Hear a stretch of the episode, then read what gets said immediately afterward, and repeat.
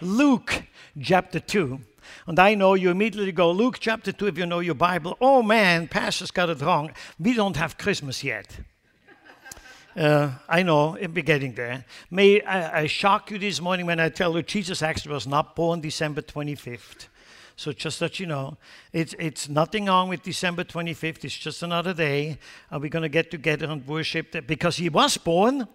And how many of you have to say that is a reason to celebrate? Okay?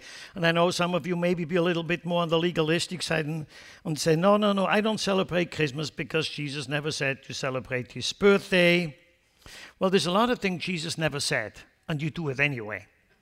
So you may as well go for it. How about that?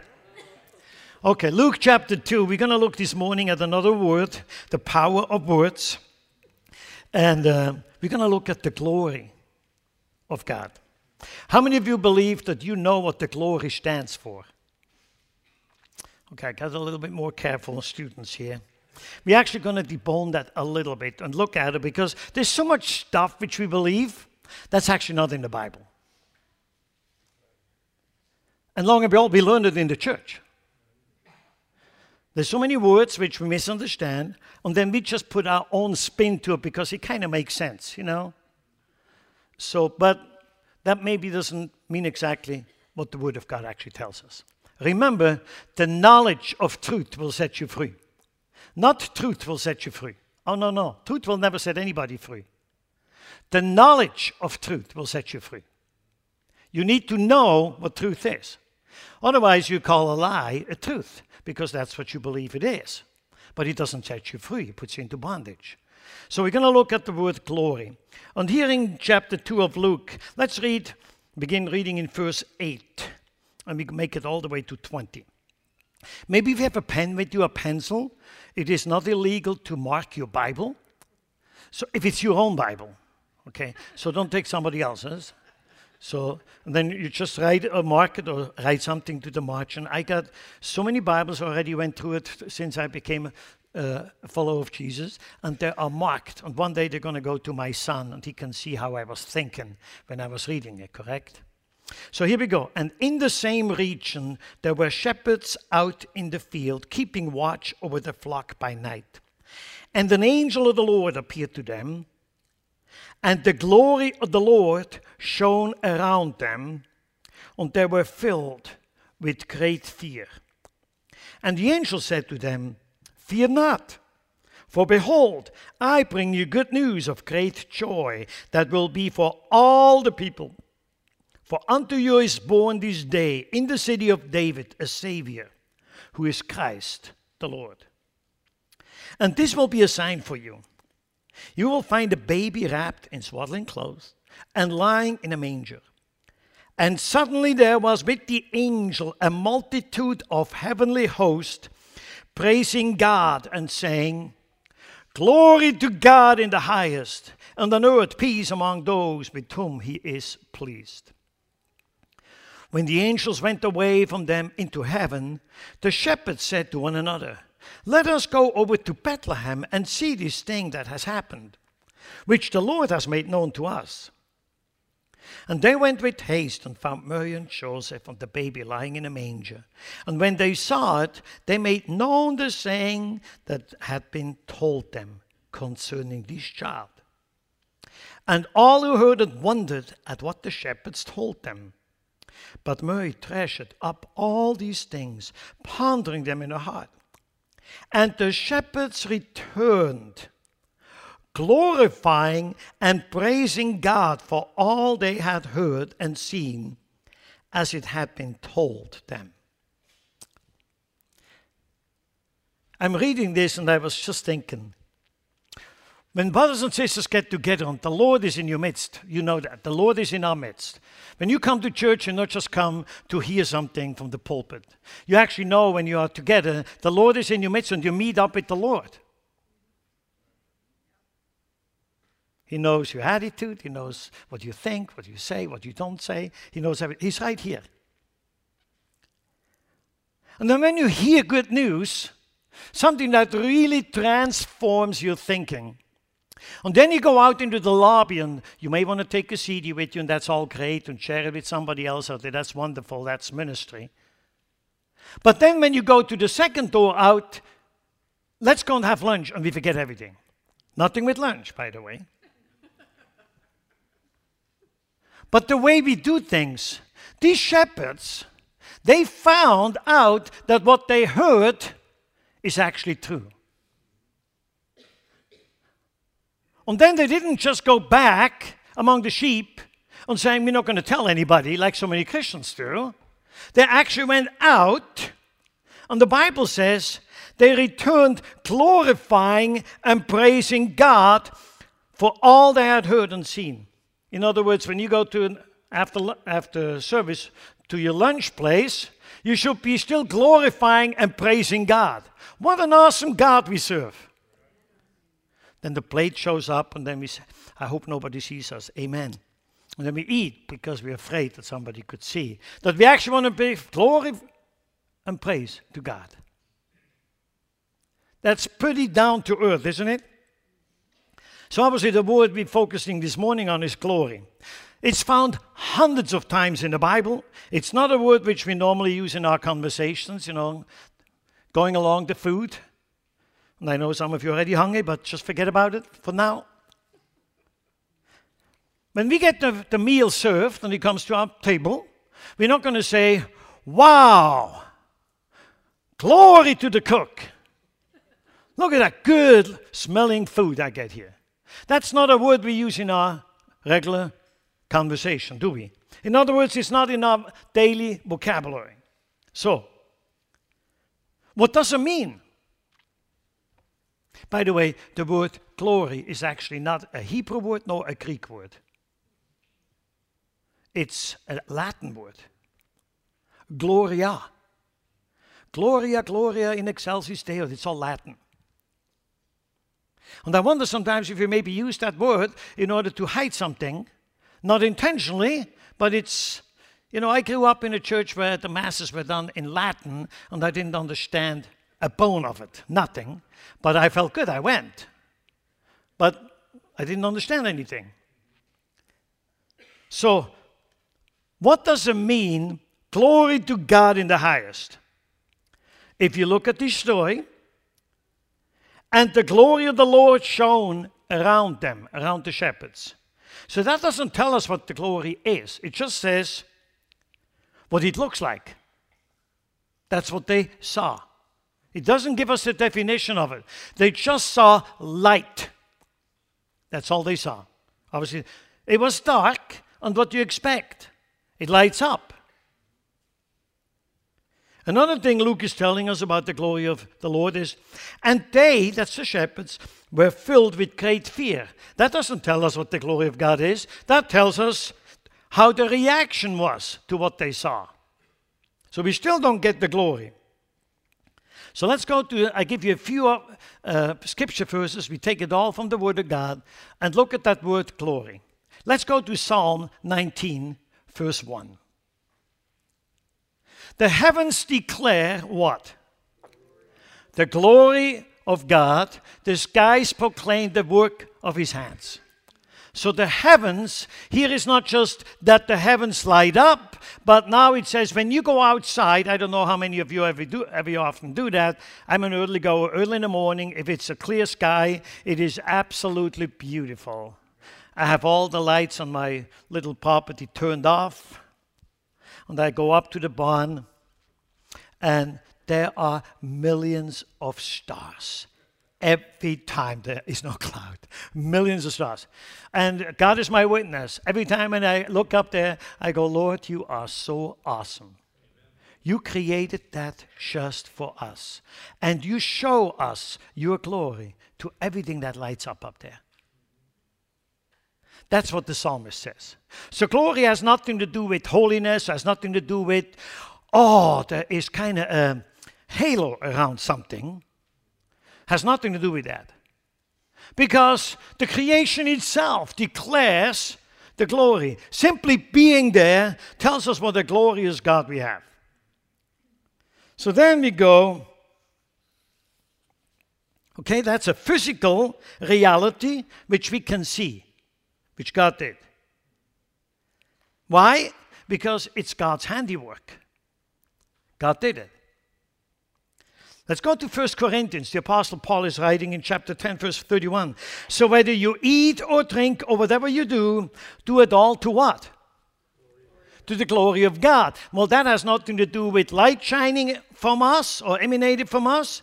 That has nothing to do with the reaction of great fear. We enjoy the food. That has nothing to do with us declaring the glory of God. He simply says, do it all to the glory of God. So I hope you get the picture here. It's, it's going to be a little bit easier as we go along.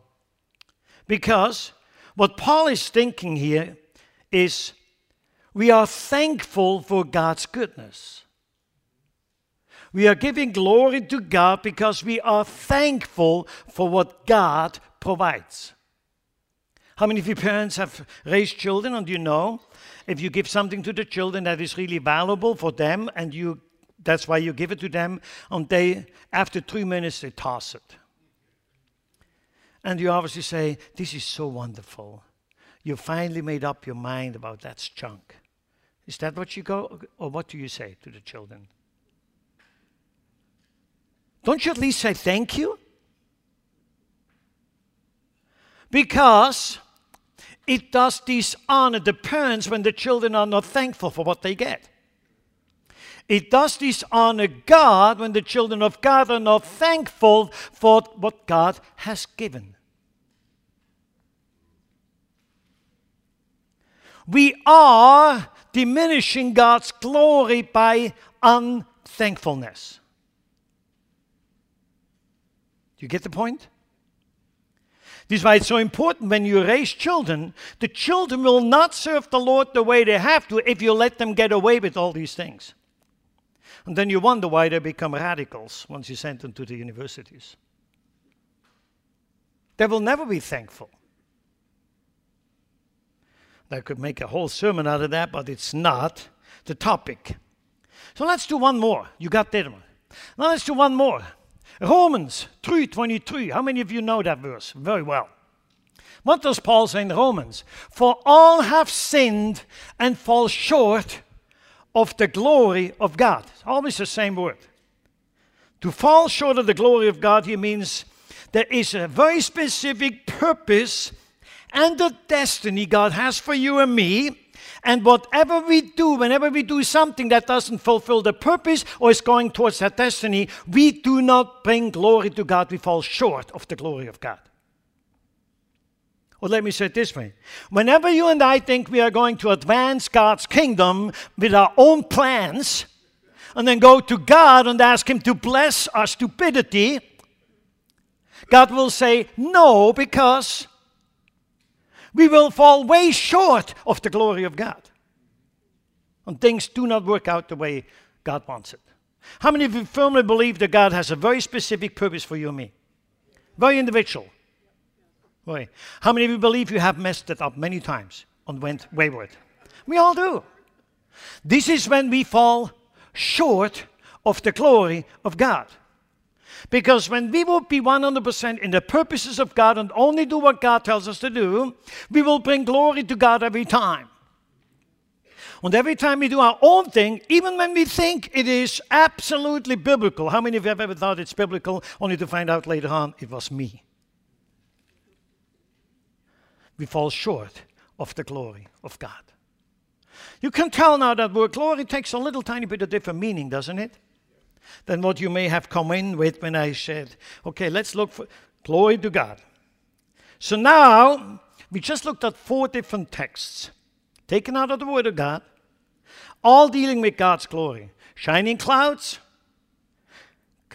heavens, stars, clouds pointing towards the glory honor, reputation connected with what we get from the Lord, be it food or whatever. And then living up to the purpose and the final destiny God has for you and me and falling short of the glory. So, what is it? Confused yet? What is it? See, sometimes we think, okay, let's go to and Google it in. As a matter of fact, that's just what I did this week. I could not believe what I found. And I thought I want to put a few quotes up for you, but it's not worth your time. It is unbelievable how many religious answers I got out of that. So after about a half an hour, I thought, Lord, please forgive me for wasting that time. I should go back to your word, which I did. So, in the Hebrew, the word translated glory is kavod. Can you say that? Kavod, for those of you Wednesday night, all the Hebrew scholars? Kavod. Okay. The literal meaning of this word is heaviness or weight. And you said, What you just told me doesn't even make sense. Well, that's God, so you take it up with Him. I can prove to you that the Hebrew word kavod is what's translated glory every time heaviness or weight. Let me give you a, a story from the Bible. You find it in 1 Samuel. God raised up a young boy by the name of Samuel, and mom dedicates that boy, and mom and dad dedicate that boy that he should serve the Lord for the rest of his life. So they bring him over to the high priest at that time by the name of Eli, who was not the best dad himself. Hophni and Phinehas were his two sons, and he was sitting in Shiloh. That's where the Ark of the Covenant was, or the Ark of God, what they called it at that time. And there was a battle going on between the Philistines and the Israelites. And so the Philistines, the first day they got out, they slaughtered 4,000 Israelis. Hebrews. They just killed them. They got very nervous and they said, The reason why the enemy of God is having so much success is because we don't have the presence of the Lord in our midst. So let's go and get the Ark of the Covenant. And boom, these two sons run home because nobody else but the priest or then could actually carry the, the Ark without getting killed. And so these two guys go into the battle, and the Israelite camp is shouting for joy. God is here, God is here. How can we not win with God in our midst, correct? So obviously the Philistines go, whoops, uh, why are they so excited? Oh, the ark. Okay, let's not be afraid of them. Let's not be afraid of them. They go to war, and sure enough, the Philistines capture the ark. And they killed Phinehas and Hophni. These are the two sons of Eli. So Benjamin turns back to Eli, tells Eli what just happened at the battlefield. Eli was an old man. 1 Samuel chapter 4, 18. Let's see what glory that happened. Eli fell backward of his chair by the side of the gate. So he was in a chair. His neck was broken and he died. He was an old man and he had kavod. He had a lot of overweight. He was a very heavy, and your Bible probably translates that as a heavy man. Correct. They got it right. What would you say if they would have said, and he had a lot of glory, and you go, come on. Look at this man. He was not the best priest, and he, no, he had a lot of kavod. He had a lot of weight. Then you go to Judges. And here the Israelites were in trouble again. This time the Moabites were after them. You know, how many of you know they're constantly at war with one another? So the Moabites were after them. And so eventually the, the Israelites had enough. And there was a man by the name of Ehud. He, the Bible says he was a left hander. Have you ever wondered why the Bible says he was a left hander?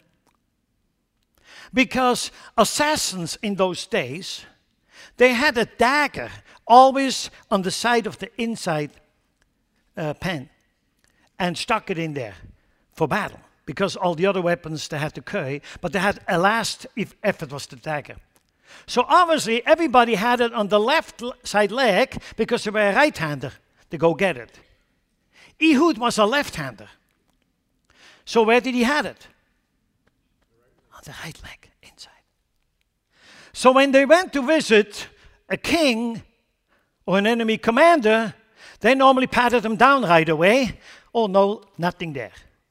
So Ehud escapes. He goes into the chamber of Eglon, that's the king of the Moabites, and he takes the dagger out and sticks it into his belly.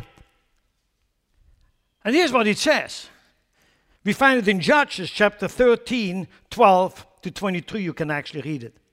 It says that the dagger went into his belly so deep and he was so full of kavod that the dagger could not be pulled out. The fat covered it and it stayed inside, and Ehud escaped. How many have to say, that's not a shiny thing? That was weight. The man was way overweight, and you can read it for yourselves. So that's what the Bible says. So now, obviously, you say, okay, what do we learn out of that?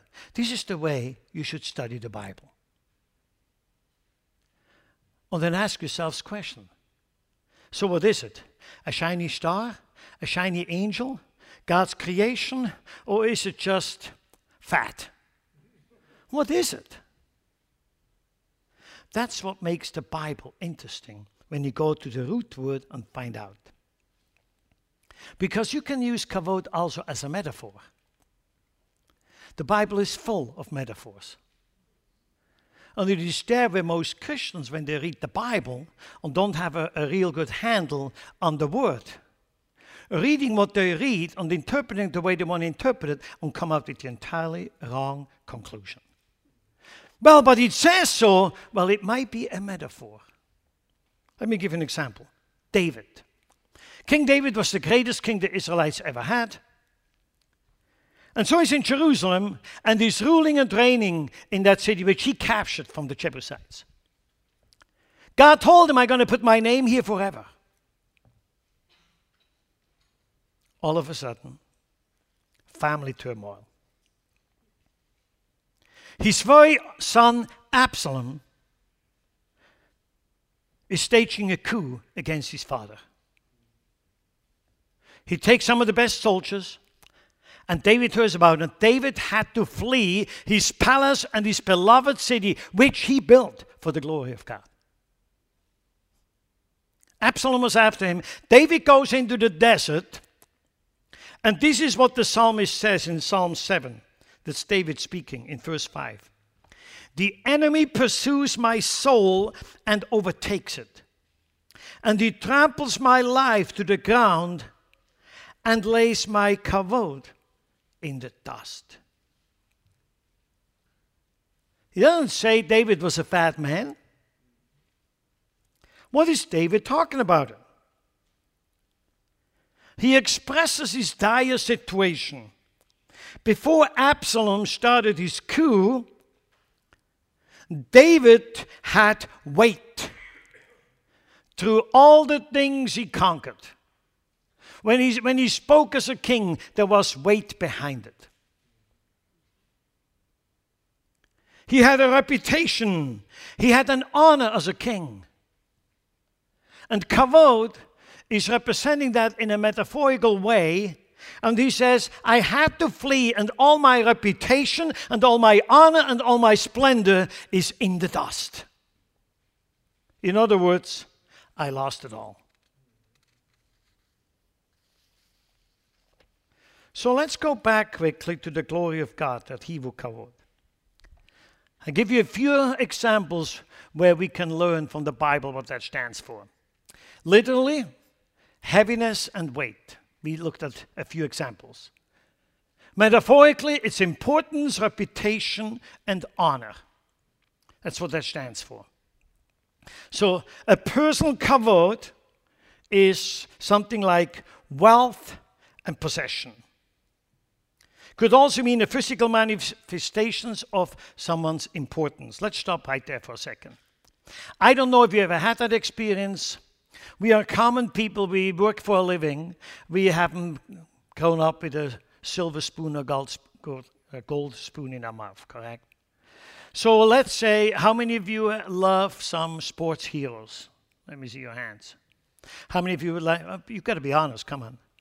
You're in the house of God. Remember, God is sitting right next to you. You can't lie.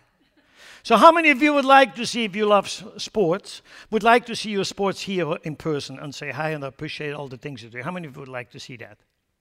Okay. If you would enter into the room and let's say your favorite quarterback is there, one and a half foot taller than you, and uh, just getting into that presence, you can feel and sense the weight that, per, that person carries. You can feel it. I've experienced that once in my life.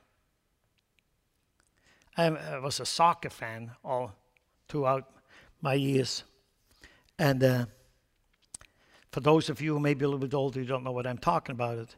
But Brazil was winning the world championship twice in a row at that time. And the person who shot most of the goals was the most brilliant player. His name was Pele. So I was in Brazil playing music. And they put me uh, up in the Sheraton by the Copacabana. That's on the north edge of the Copacabana.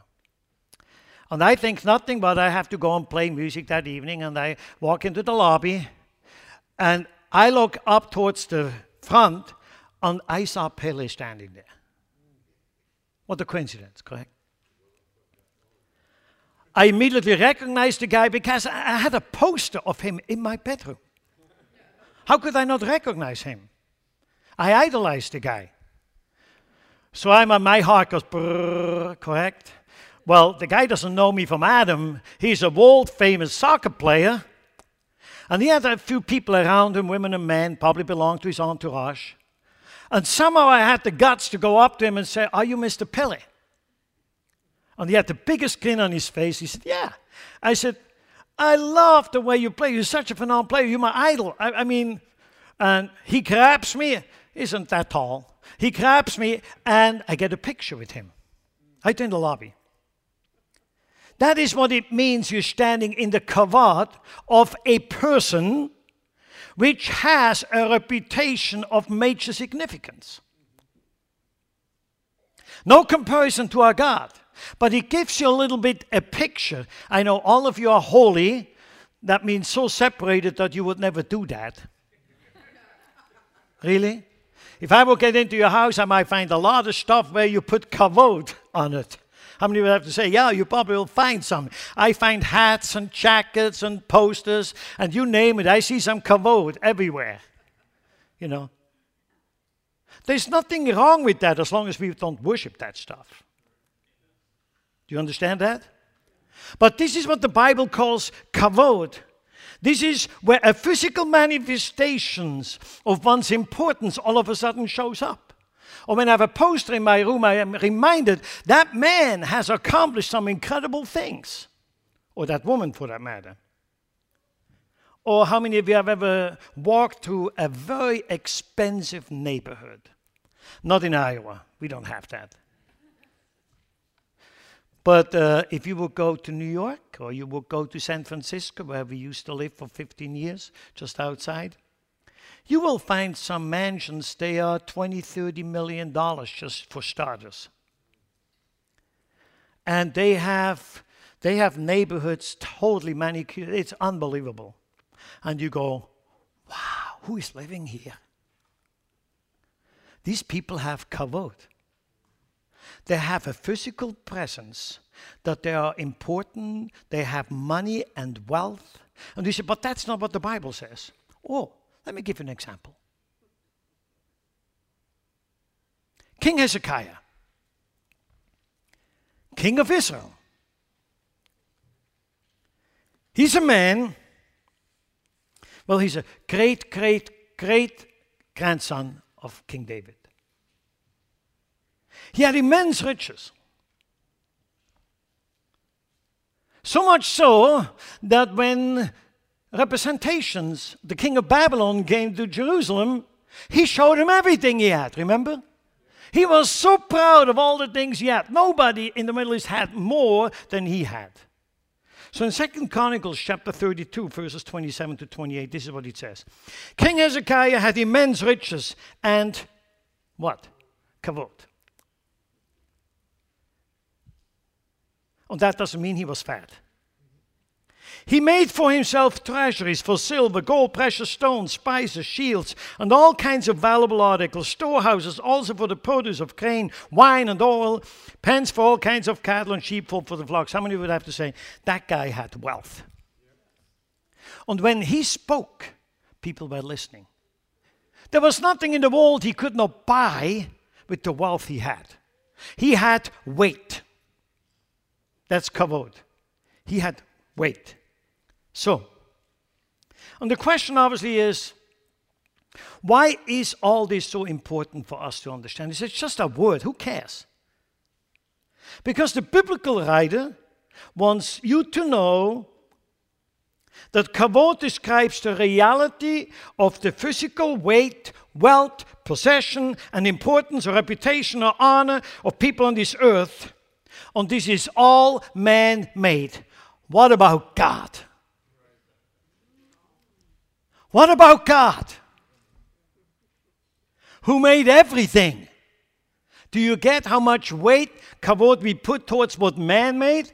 Well, this is awesome. We might hear one of the greatest musical pieces, the greatest composers ever did. And we are in awe and say, whoa! On that awe, on that reputation, and that weight of the music, we go, now that is real kavod.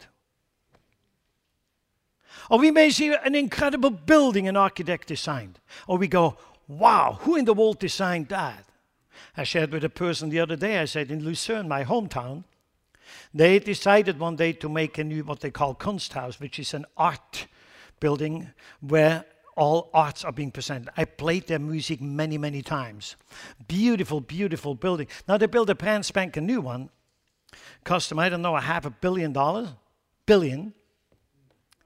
And they made it in such a way that no microphone is needed. And you can have 5,000 people entertained. It's acoustically designed in such a way that in the smallest corner of that building you can hear the violin playing on the front. Now, there were architects at work who had kavod. They were from all over the world, by the way. Mas- magnificent. You look at this and you go, wow, what about God? What about God? Now you start to understand the glory which belongs to God. All the things I just mentioned to you about kavod is nothing compared to what God gets. So, the entire reality, and I'm speaking reality, of God's creation is God's kavod. That's what the biblical writer tells us. Sometimes people telling me, How could you have left Switzerland? What in the world is wrong with you? Don't you know Switzerland is beautiful? Yeah. God gave us a lot of mountains and a lot of crazy people. But what about how many of you have ever visited all 50 states in the United States of America? I'm almost there. I'm missing a few. But this country has God's kavod like very few countries in the world. There are so many incredible things God has created. You look at the Grand Teton and you look the way God did it. You look, go over to the Great Lakes and you look at the Great Lakes. You look down the Mississippi and you see how incredible God has done that. You go to the Grand Canyon and you go, wow, look at this. Now, this is a mon- monumental work, and I know the scientists will tell you how God did it. Oh, no, they think nature, Mother Nature. Listen, there's no Mother Nature, I tell you that right now. But there's a God who creates all things and controls all things. And this is when we see these things, we go on, wow, this is God's kavod on display. This is not spiritual, unseen stuff. This is what God did for you and me to see. Then we send things into space. And people told for thousands of years there is nothing out there except a few stars God hang up there. So he had just enough light to get along. And then we see there are billions of galaxies. And that's all reality. God's kavod. So, let me show you another way of looking at kavod in the Bible. Go with me to Psalm 8. We're going to read 3 to 8. When I look at your heavens, the work of your fingers, the moon and the stars which you have set in place, what is man, that's you and me, that you are mindful of him? And the Son of Man that you care for him? Think about that question. Let that sink in.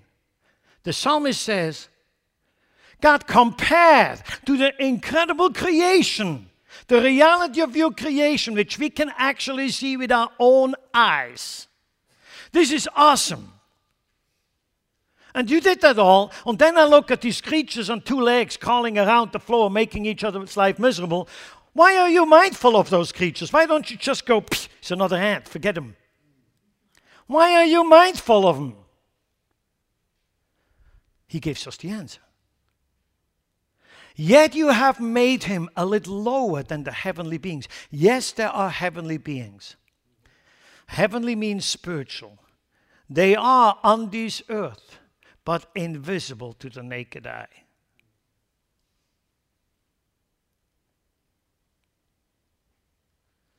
And you count him, the human being, listen, with kavod and honor.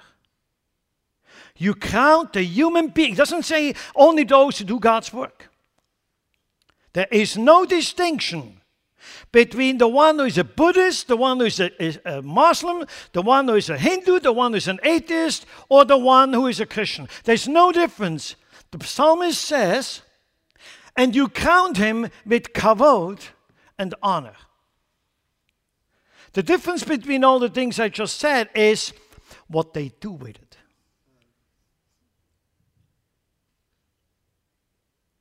Every human being, the minute, as we were looking at last Wednesday in the Wednesday study, when there is the spark of life at conception, it is a human being crowned with glory.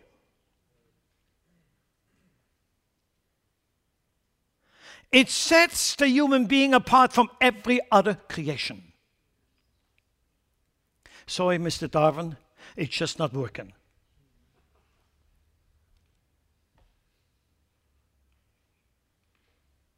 The psalmist is not done yet. He says, God crowned him. Crowned him. Not just give it to him, crowned him with kavod and honor. How many of you have to say this is a very high view God has of his creation called humankind? It's not what we always hear in the churches. We are miserable, fallen, rebellious creatures who deserve nothing. That's what we hear a lot. Would you read that once again for me? How does God look at his creation? Just saying. How does God look at the creation? He crowned you and me with glory. Do we deserve any of that? But that's how God looks at it. Listen, if we would be worthless creatures, God the Father would never have invented a plan to rescue us and bring us back into his family. We are the highest creation God has ever made. You say, well, but it says we're a little bit lower than the angelic beings, the Elohims. For now. Read your Bible finish. It will change because of our brother Jesus Christ. He crowned us with glory. The question is so, God honored us, and how do we know? How do we know that that's true? How do we know that that means glory? Well, let's read on. Same psalm. You have given him dominion over the works of your hands. How many have to say? That's a lot of glory. You have given him dominion over the works of your hands. You have put all things under his feet. Think about that. The birds of the heavens and the fish of the sea, whatever passes along the paths of the seas. You have given it all to that creation you call human beings. And that's how you crown him with glory. They are unique, those creatures called humans. They're distinct of the rest, distinctly different than the rest of creation. Listen, human beings do not just exist in this environment called Earth. We are actually recreating and creating things for God's glory. Human beings are doing things no other species can do. Just for starters, we create cities, infrastructures. I know you say, well, ants do that too. I know. Communication devices. We create a lot of stuff. I know we all take God's material, but nevertheless, creativity is the very proof that there is a creator. It's always my favorite discussion among scientists. They say, well, you know, I don't believe in God. I said, you obviously absolutely a worthless eater on this planet. What did you just say? Because obviously you have no creativity in you. Well, that's what I do for a living. I, I study and then we create things for the betterment of human beings. I said the very word creation demands a creator, and you are not it. It's that simple. We have been endowed with creativity because we are made in His image. That's what it is. And it's, it's a view which you and I need to understand. God gave us rulership over everything He created. Let me ask you a question. How many of you, as parents, if you have four or five kids or whatever you have, you give absolute rulership over every penny you have to your children, knowing that they are going to mess it up and spend it? You will go, No way. Ouch. You know what the Heavenly Father does? He's so all powerful, all wise, all loving. And He said, I can give it to my wayward children. I made them. I made them and I crowned them with glory. And when they mess it up, I got the power to correct it. Think about it. I'm not saying that you should do foolish things with your kids. I'm just telling you that God is a little bit different than you and I. Because, listen, when God crowned us with kavod and gave us that responsibility, that doesn't mean that every human being takes that and makes good out of it. The world is filled with people who take that very kavod and turn it into something destructive. To demolish families, to destroy other human beings, you name it, you could get a whole list. The history of humankind is not good.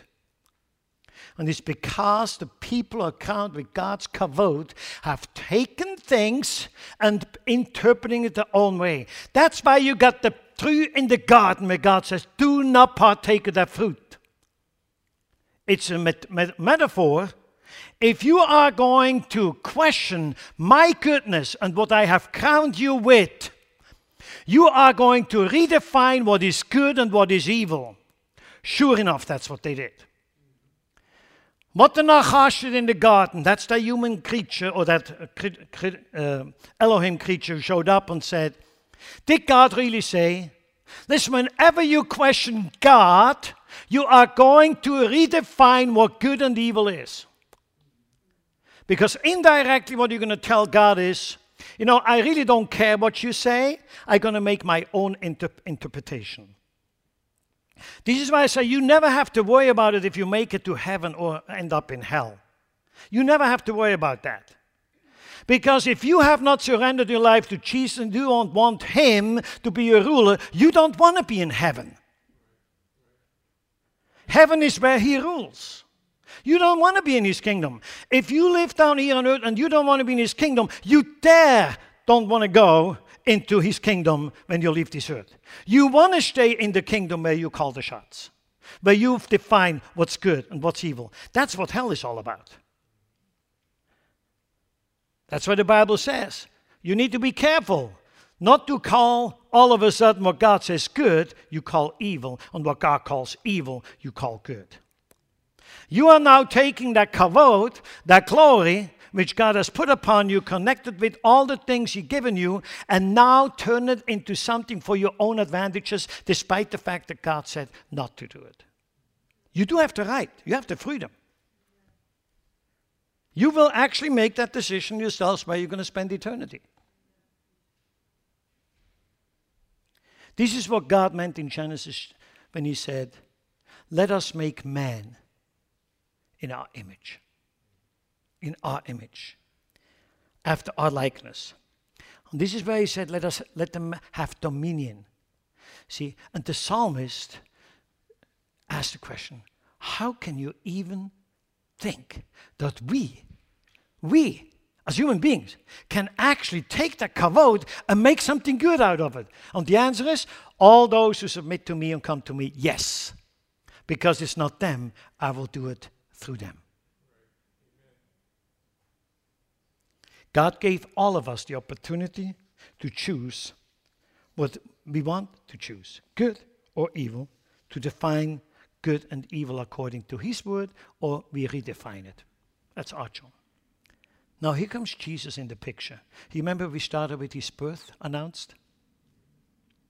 Let's go to the Gospel of John, chapter 17.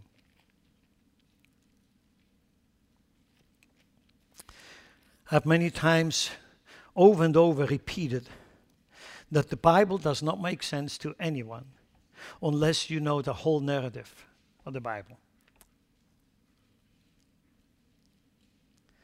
When Jesus is coming to the end of his 33 and a half year lifespan on this earth,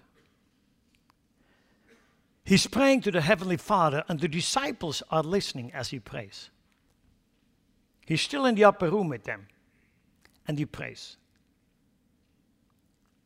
And in chapter 17, verses 1 to 5, when Jesus had spoken these words, he lifted up his eyes to heaven and said, Father, the hour has come Listen to that. Glorify your Son, that the Son may glorify you. Since you have given him authority over all flesh. Does that sound like dominion? The very things which we have abused as human beings, Jesus says, Father, glorify your Son, that the Son may glorify you, since you have given him authority over all flesh to give eternal life to all whom you have given him.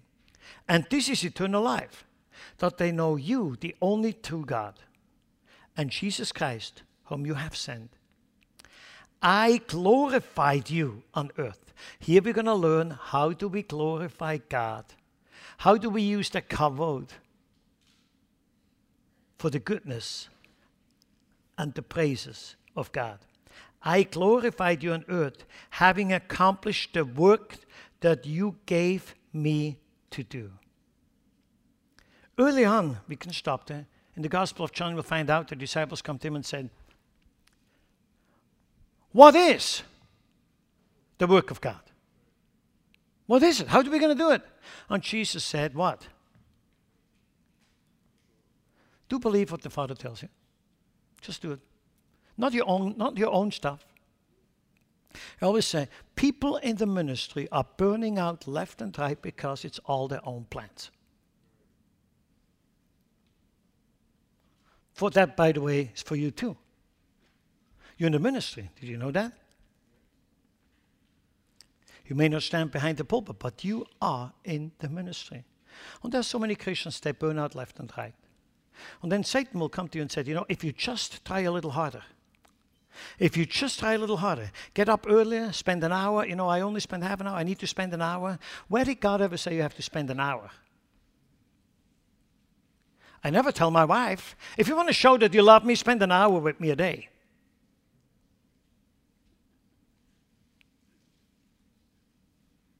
She would say that's never enough. And rightly so. We not spend an hour with the Lord, and then that thing of the day is over. Now let's go into the world and do our own thing. That's abusing kavod. Do you know when you get up in the morning, God is already there waiting for you. If you notice it or not, if you know it or admitting it, God is always, you cannot shove God away. Have you ever read that God is omniscient? Everything you think, everything you say, everything you do, everything you type, everything you post on social media, God knows everything. That's why we should ask ourselves always first Lord, is that you or is that me who wants to do this? What is it? Or do I redefine your work you've given me and I do my own thing over here? That's an entirely different lifestyle. And the church in America, as a matter of fact, in the whole Western world over the last 200 years, lost totally sight of that. Totally. I have over and over gone back to the Bible, and I'm more convinced than ever the churches in, as a whole are a bunch of legalists who want to put others in a manipulative way to think the way the leadership does. And we need to stop that nonsense. We need to go back and just ask God to lead us. He's the one who gave us the kavod. He's the one who gave us the uh, dominion mandate. He's the one who guides us and directs us, and we are his children, and we need to step away from all the stuff that puts us back into bondage. And there's a freedom coming, which I experience myself. There's a freedom coming that you don't care anymore what the world is doing. You care everything what God is doing in the world. It's His world, by the way. And you and I are His representation on this earth. You don't go on Sunday to church and say, Well, I give him an hour. Oh man, preacher, you preached way too long. It's already an hour. Forget about it. Shut it down, man. I need to get going. That means you have a compartment, Sunday morning compartment. I've done, check it up. I've been in church. God, do you see that? That should be sufficient for you. Shut up for the rest of the week. I have business to do. That's not the way God works. God builds relationships. We are with Him in the business of using kavod for one another's glory. Look what Jesus said. Father, the glory which I have to you, glorify me with it again. Look, he said, I glorified you on earth, having accomplished the work that you gave me to do. And now, Father, glorify me in your own presence with the glory that I had with you before the world existed. What is Jesus really after? Kavod. That's what he's after. The glory. And listen what he says. And I have manifested your name to the people whom you gave me out of the world. See that? I have manifested them. In verse 9, if you drop down to verse 9, you find out he says, I am praying for them. I'm not praying for the world as a whole, but for those whom you have given me, for they are yours. All mine are yours, and yours are mine. And listen, and I am glorified in them. Those who take the kavod for God's purposes and we fulfill the purpose God has given us in our life. He said, and I am glorified in them. Jesus is not glorified by us being as busy as heck, trying to do things everywhere our own way. He's only glorified if we do what He has purposed us to do. They will glorify me when you do that. Drop down to verse 22. How many of you have to say? These are the last words before he goes to the cross. They must be important. Verse 22. The glory that you have given me, I have given to them, that they may be one, even as we are one. do you see that the glory of God is represented and expressed in this world by we are being one? Or let me say it this way wherever there are divisions and backbiting and gossiping exists, you are not glorifying God. You're abusing the kavod. You put weight on your opinion, not on God's ultimate purpose to be one in Him. A big responsibility. A huge responsibility. Won't you say, if the church would be one, and that can be people with all kinds of different little pet peeves what they believe in. You know, should I baptize them forward, backwards, whatever? This is not the issue. How many times do I have to go to church? That's not the issue. The issue is could we be really turning the world upside down if God's people would be one? Que- question demands an answer. What do you think? Absolutely. Whose fault is it that the world is not being turned upside down for the gospel? Abusing God's kavod. We have it. Friends, we have it. But do we use it for our own glory? It's not something we lose. He has crowned us with it. We have it. May we as well use it for His glory. Let us bow and pray. Heavenly Father, we want to thank you. Thank you for giving us every day that little nudge which we all need to let go of all the things that just holds us in bondage. Our minds are so saturated with things you have never said or never meant. And that we hold on for dear life thinking that gives us life. But you said, even we search the scriptures. And we think in them we find life. But then we refuse to come to you. Lord, may all of us Yes, we do search the scriptures. And you said that the Holy Spirit will open our eyes to the truth. But may He bring us always back to you where we belong. May we have fellowship with you, live in your very presence every day. Don't have a Christian moment and then a pagan moment, but just, Lord, we are representing you. You have crowned us with your glory. May we give it back to you in every action we take, in everything we say and do. We can glorify you and you alone. In Jesus' name we pray. All God's people can say, Amen.